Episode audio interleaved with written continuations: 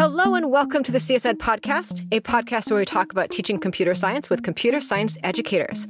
We've decided to start something new. Rather than a season with a clear number of episodes, we've picked a theme and we'll run with it until we run out. This season's theme is What's Next, where we focus on how we've rethought our teaching since COVID 19 came and upended everything. I am your host, Kristin Stephens Martinez, an assistant professor of the practice at Duke University. And joining me today is Richard Ladner, professor emeritus at Paul G. Allen School of Computer Science and Engineering, University of Washington. Richard, how about you introduce yourself? Okay, thank you very much, Kristen. It's great to be here. Of course, I'm Richard Ladner, Professor Emeritus at the University of Washington. I started here at the University of Washington in 1971 after getting a PhD at the University of California, Berkeley in mathematics. And so I kind of converted myself from a mathematician to a theoretical computer scientist and did that for, you know, about 35 years. In the back of my mind was my childhood, where I grew up with parents who are deaf and I saw the kind of innovations in technology that really benefited them.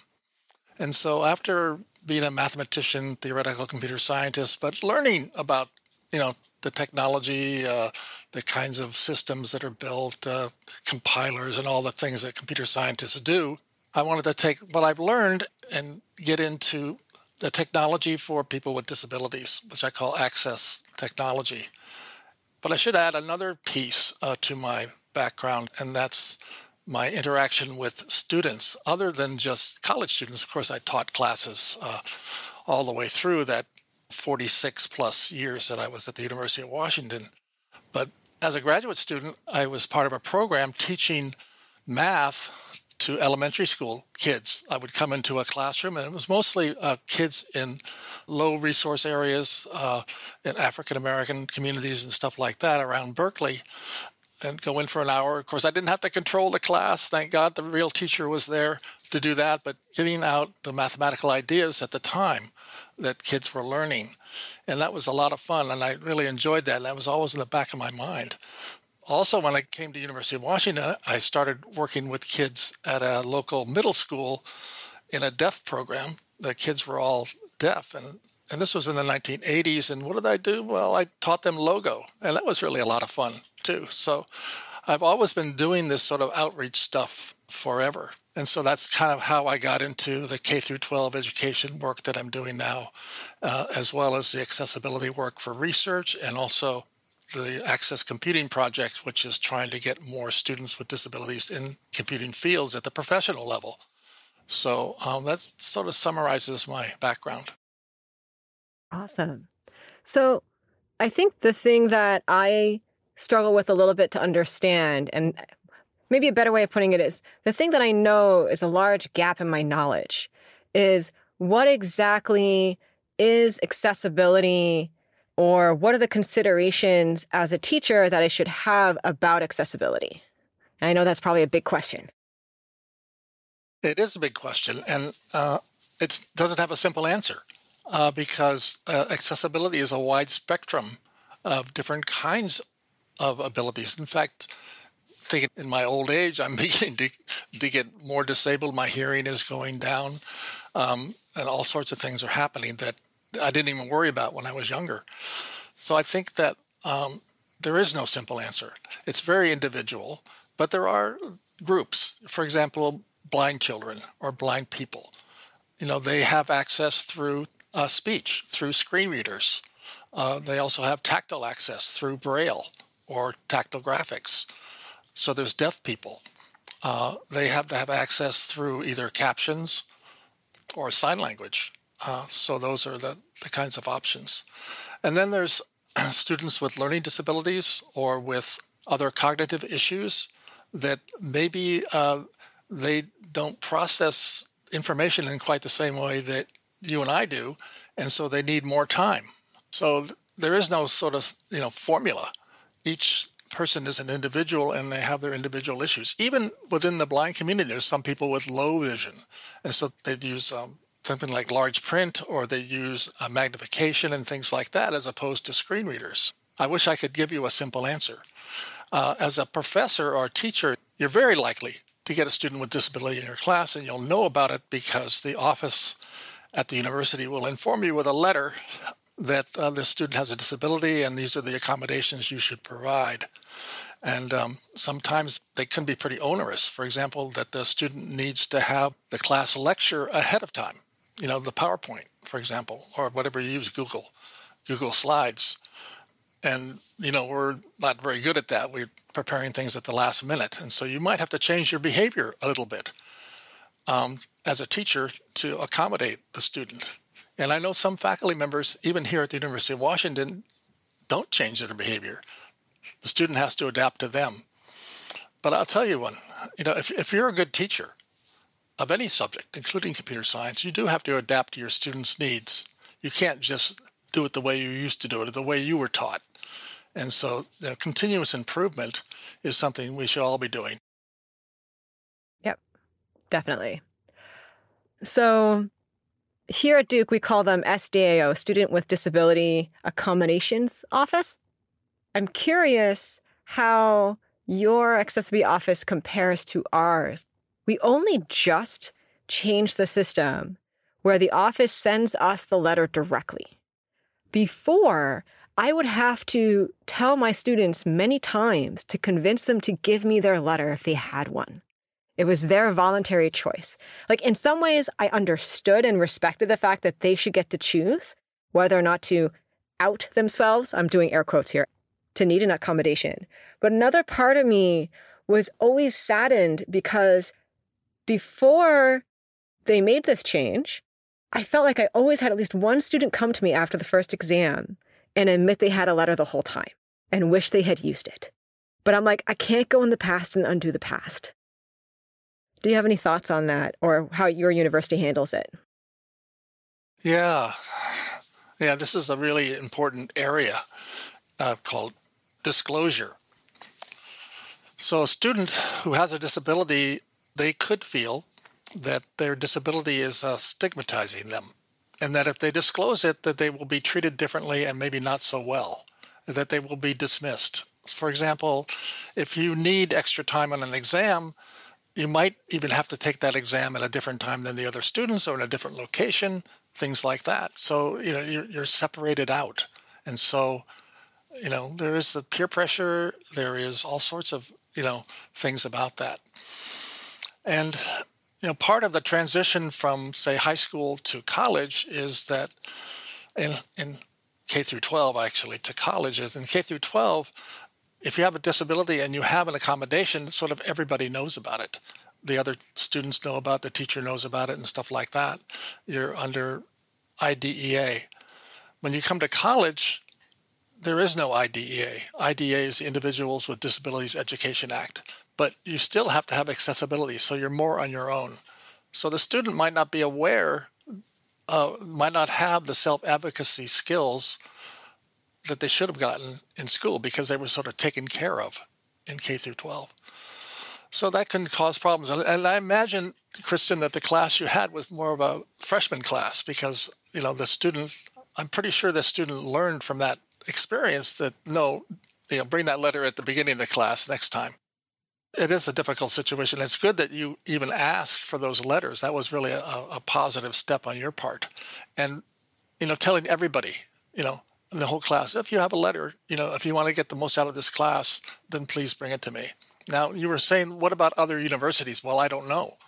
Uh, at the University of Washington, uh, I believe the students used to bring me those letters as well. But I haven't taught in you know five or six years, so I don't know what the current status of that is. It might have changed.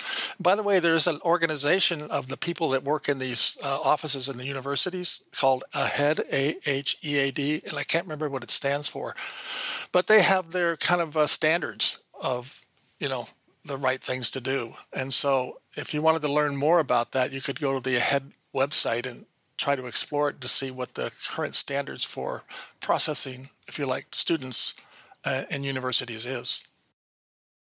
I hadn't thought of it that way, where the student at that point for their entire K through 12 experience was more being taken care of rather than having self advocating. But on top of that, like that means they potentially had an entire K through 12 experience of everyone knows and potentially does not treat them well for it. And so then when they come to college, they realize that they could potentially hide it and no one would know and they might not be treated differently because of it. So I hadn't thought of that was one of the motivations behind them not sh- giving me the letter. But I like this added nuance to my understanding as, of why they wouldn't give me the letter. But the way that I did it before it was an automatic process, I explained it to the students as I want to measure what you know in the best environment possible for you. And it does not matter if that means you need extra time or whatever. What I care about is an accurate measurement. And I felt like when I finally hit on that messaging, I got more letters from the students. That's great. And that's good messaging. I was thinking about what you said earlier about that the student already feels stigmatized in high school. That could be the case. I mean, there are bullies out there, but I would say, generally speaking, there's more acceptance of difference. Uh, at least I think I've observed that over the last 50 years that uh, coming from my own children and from my children's children and things like that, that people are more accepting of differences. Now, there are still, you know, awful people out there that do bad things and don't. And the politics today seems to verify that. But I think the younger people, I think there is some hope. I would believe that. I think it's it's nuanced and complicated. Like there's many layers to what the student is thinking when it comes to providing that letter if it has to be them that decides whether or not to provide the letter. Yeah. And actually to go to disability services in the first place, they have to decide that I'm going to do that because they don't have to. Their parents aren't in control anymore. They are. Yeah. And on top of that, I don't know what it's like at your institution, but I feel like most institutions probably make the process more complicated than it needs to be for students to apply to get those things. And from my very limited understanding of some kinds of disabilities, paperwork is the last thing that you want to put in front of them for, to help them get access to what they need. Yeah. So, one suggestion I have for a student that brings you a letter or you get a letter from a student is to have a private meeting with that student to make sure that you do meet their needs because some of the accommodations, for example, might be new to you. And so, there might be things that you could do for everybody in the whole class that would benefit the whole class. Like, for example, having those slides a day ahead of time so people can sort of look at them and so on.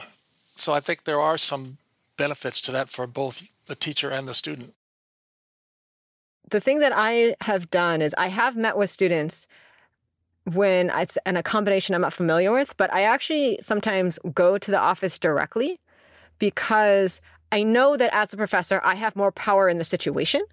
I try to respect the student by first going to the office because the office knows what they can and cannot disclose to me without like making the student feel that they have to disclose more than they're comfortable disclosing to me.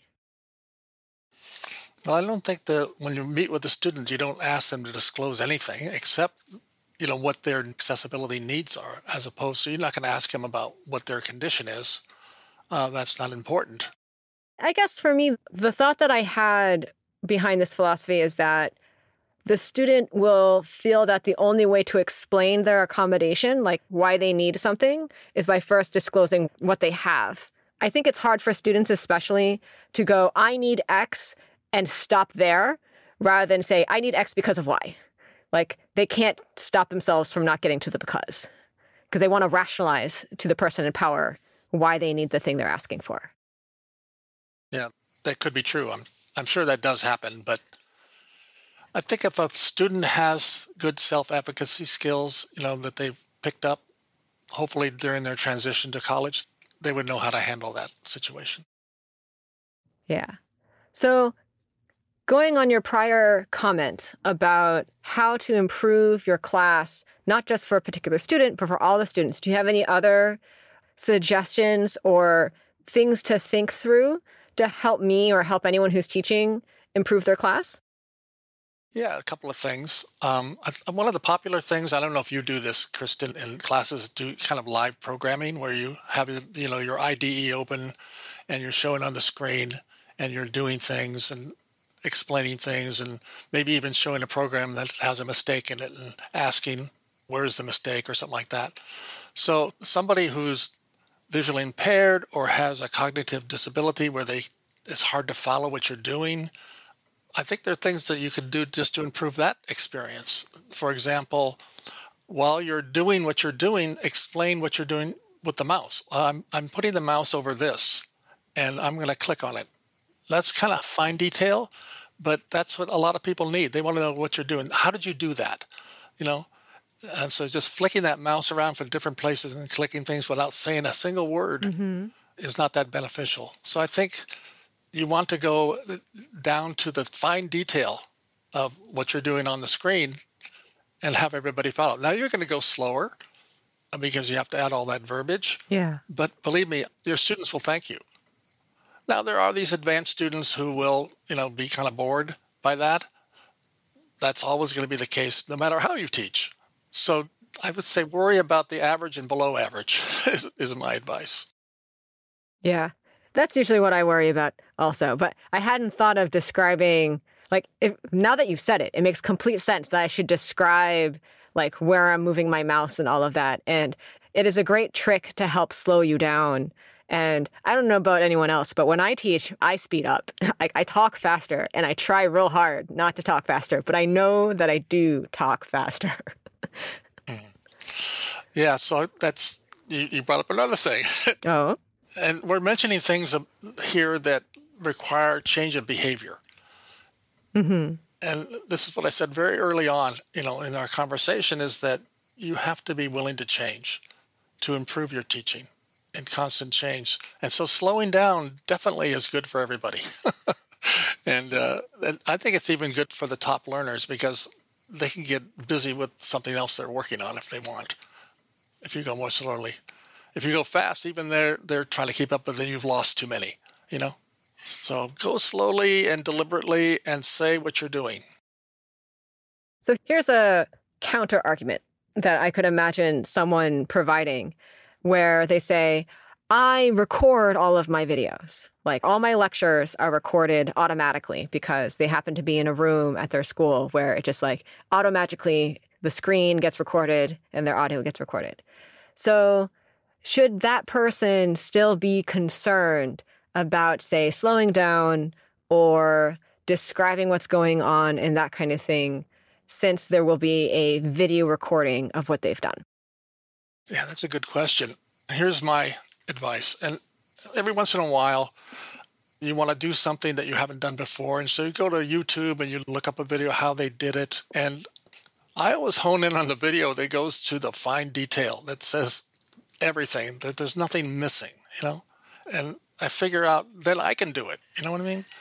So I think even the recorded video should be at the same detail as the regular lecture. We could probably together come up with like 20 different things that would improve people's teaching. Could you tell me more about Access Computing or Access CS for All? Like, what do you all do exactly? Yeah, good question. Yeah, so Access Computing uh, goes back to about 2006. It's a broadening participation in Computing Alliance, one of the first ones. And um, it's gone through, I think we have had four grants now. We just got a new one. Awesome. Uh, so it'll be, you know, until 2024, maybe.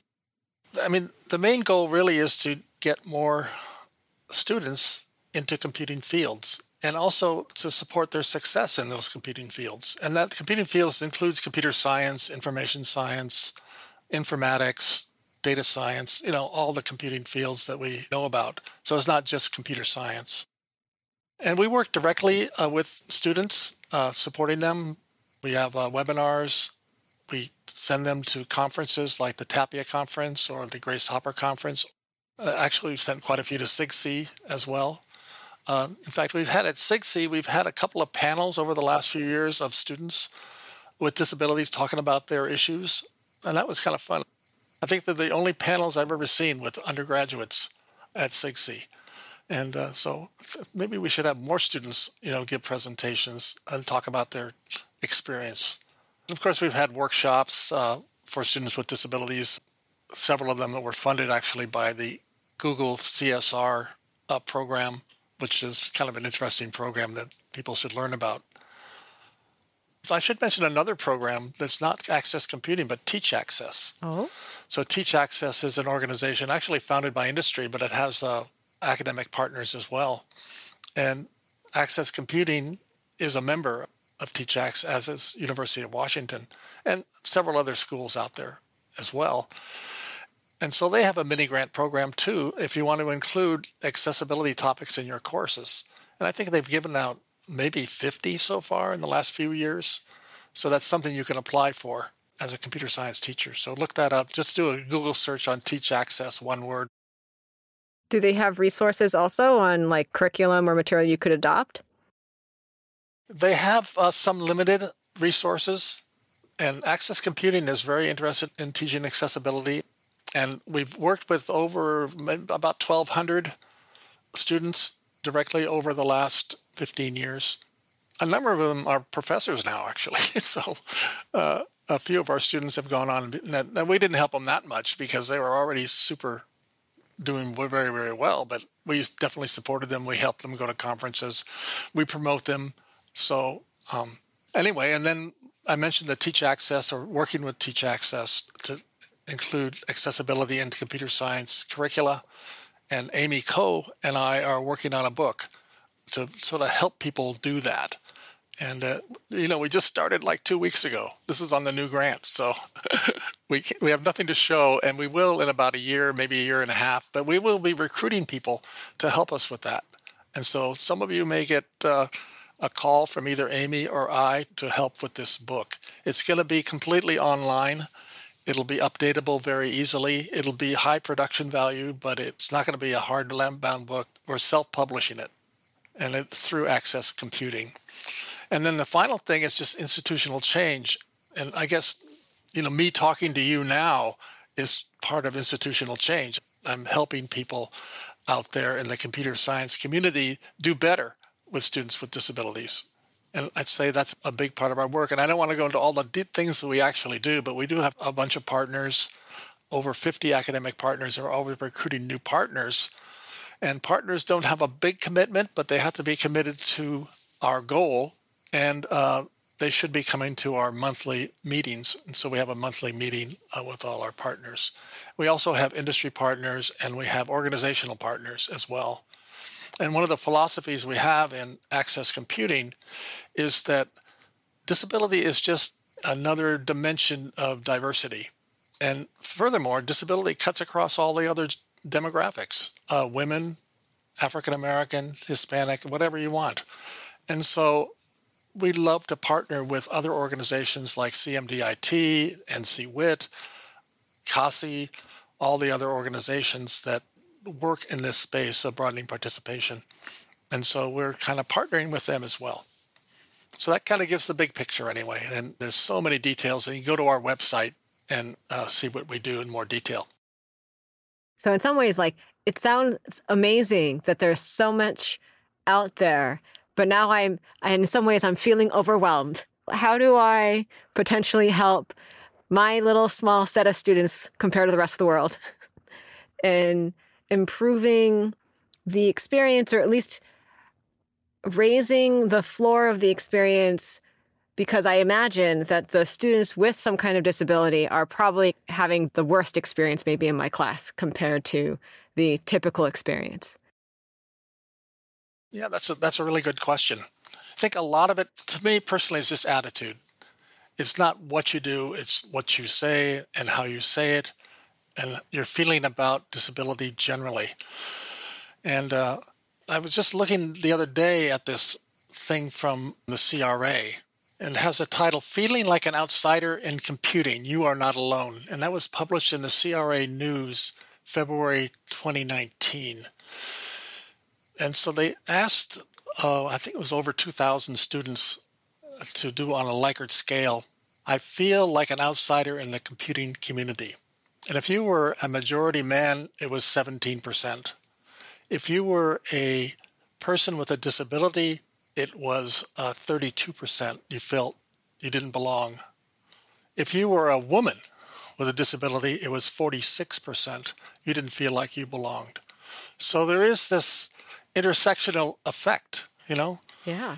So getting, you know, these diverse groups to feel like they belong to computer science.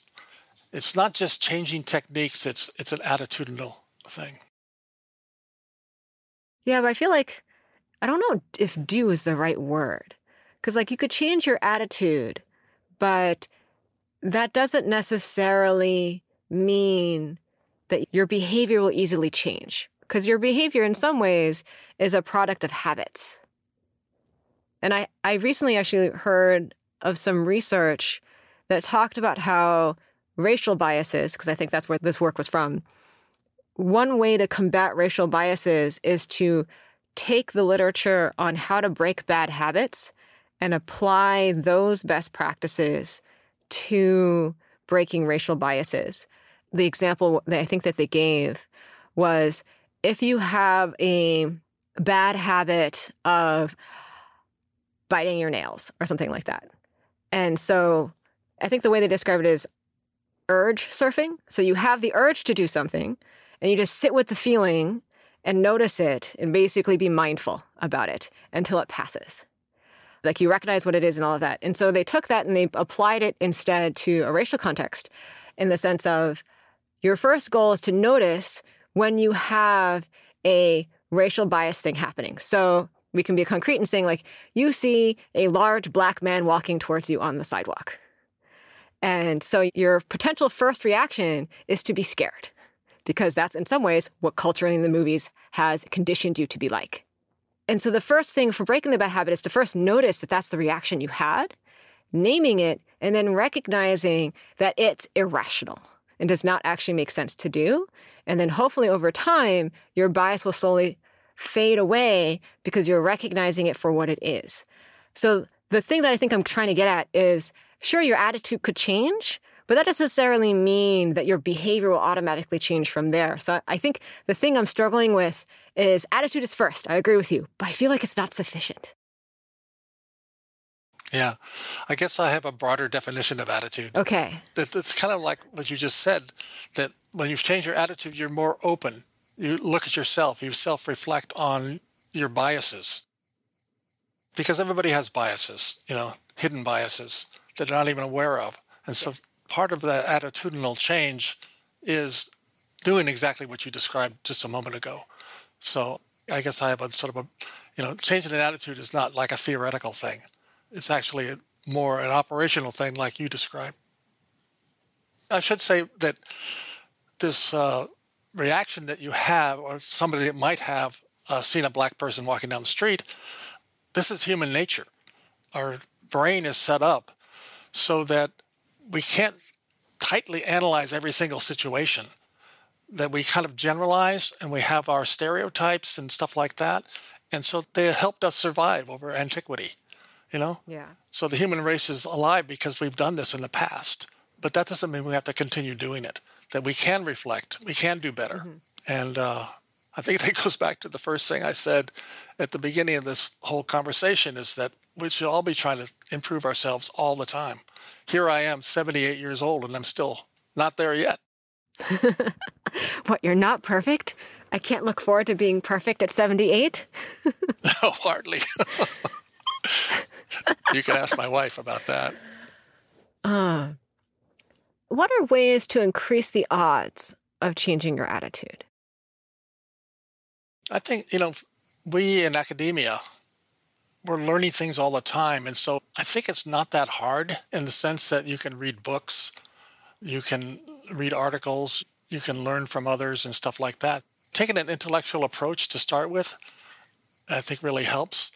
And then we're not just driven by our emotions, we're driven by our intellect. And so trying to understand how bias, where bias comes from, and that it's natural, that it's part of our heritage, and trying to combat it, if you like. I don't know if that's the right, quite the right word, but kind of, you know, do better. So I think we're kind of lucky, I think, as academics, we can think about these things and try to analyze them, read books, and look at resources and so on. Even I have read many, many books. It's not just, you know, my personal experience, but I'm learning things all the time. Like just today, I was talking to a colleague of mine who is an expert on children that can only use uh, switches to access computers. And I know a little bit about it, but she knows a lot more than I do. And so I'm so excited to learn what she knows and bring it into my repertoire of information about accessibility. So it's kind of like just use your intellectual abilities you already have to sort of trigger those changes that you want to make. Now I'm curious about these switches. Any like short surprise?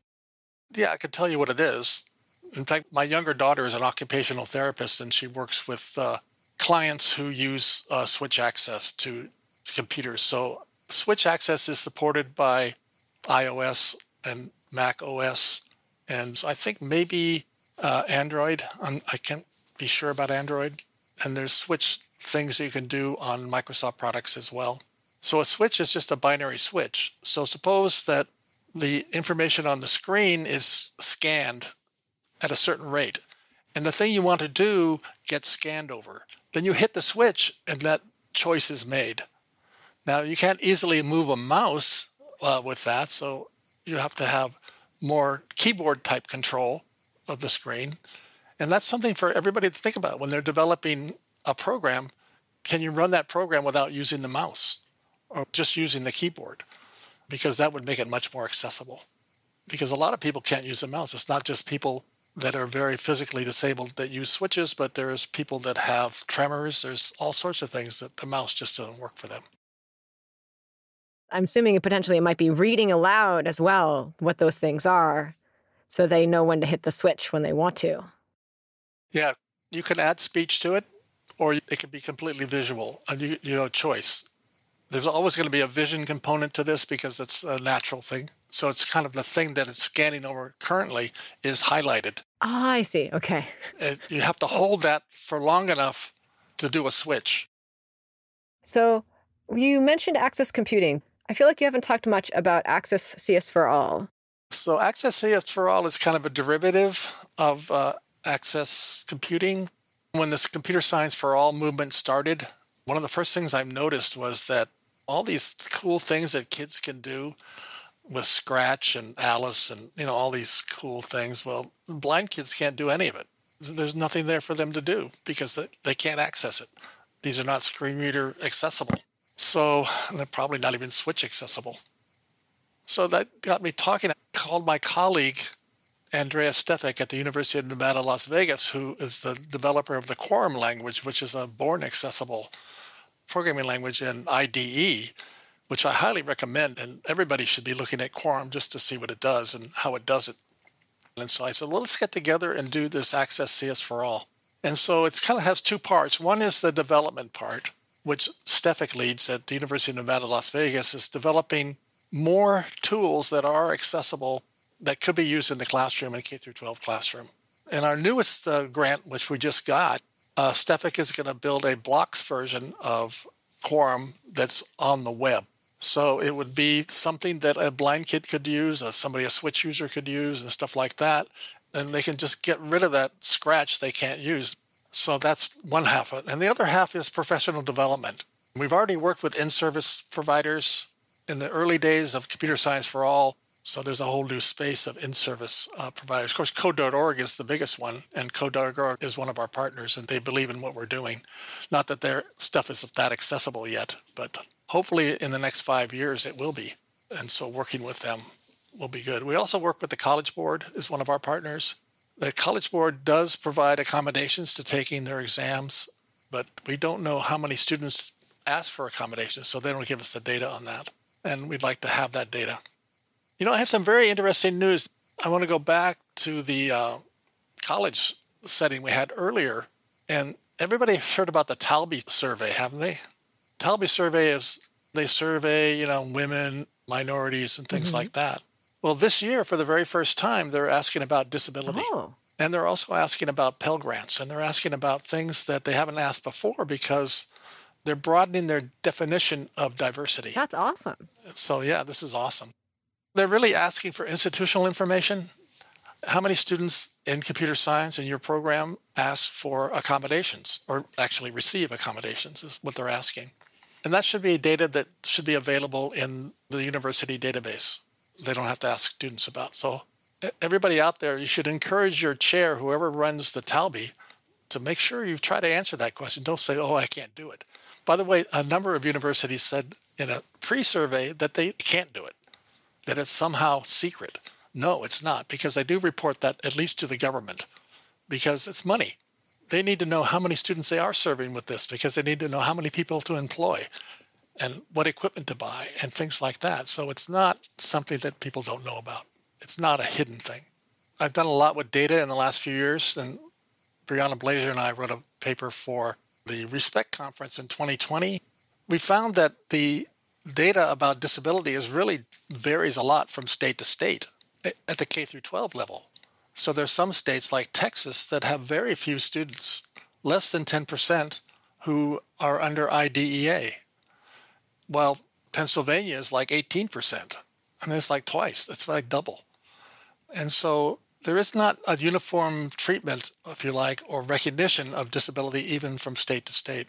Now, in the latest uh, report that came out of the State of Computer Science Education 2021 out of uh, code.org, and they have a wonderful table in there at the very end on the distribution from state to state of different demographics, including disability. And that would be under both Section 504 and IDEA, two different classifications of students with disabilities, plus different minority groups and women and gender, just as a benchmark.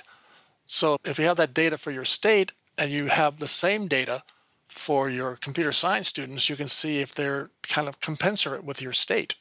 And of course, you could do that at the district level, at other levels as well. So that's the first time I've seen such a comprehensive table like that. And this has nothing to do with computer science. This table is just about the demographics in these 50 states. It makes me wonder what the numbers will look like between, like, you know, this entire state versus a computer science department in that state and how those numbers would compare. Yeah. Well, I think 19 states actually already have reported this if you look at the same report. And so you can at least compare for those 19 states the distribution for that state. And I think the final result for the 19 states, the bottom line is that students under IDEA are underrepresented about as much as women are underrepresented in computing at the K through 12 level, while students under Section 504 are approximately equally represented. So you're asking, why are they different? What's 504 versus IDEA? And that could be another conversation. So we're almost out of time, and I want to definitely respect your time. So let's transition to the next piece, which is called TLDL, Too Long Didn't Listen. What would you say is the most important thing you want our listeners to get out of our conversation? I think one is to bring into your self improvement world. I know all of you, or most of you, are trying to do better, trying to do better in your teaching and stuff like that. So consider those students who have a disability. Can you change your behavior to be better for them? And then as a result, everything would be better for everybody else as well. Like the things we talked about, you know, slowing down, being very deliberate about when you do live programming that you're saying what you're doing, and so on. So I think that would be, for this particular audience, my message. Another thing I think people should think about is that bringing more people in, with disability into our field will make our field better and this is true of other groups as well. So I think we want to have this diversity because it'll just make us better. We're going to do things differently, maybe, so we're not trying to make them exactly look like us. You know, there's going to be something better because of them. So maybe another nice note to end on is to one part of the way you can change your attitude is if there is a student who has a disability give yourself an extra couple seconds to think about how to invite that student to stay within the community. Just take a couple extra seconds and think about that. And then double that for a woman. Yes, please do. All right. Thank you so much for joining us, Richard. Yeah, it's great to be with you, Kristin. And this was the CSED podcast hosted by me, Kristin Stephens Martinez, and produced by Amarachi Anuk Aronye. And remember, teaching computer science is more than just knowing computer science. And I hope you found something useful for your teaching today.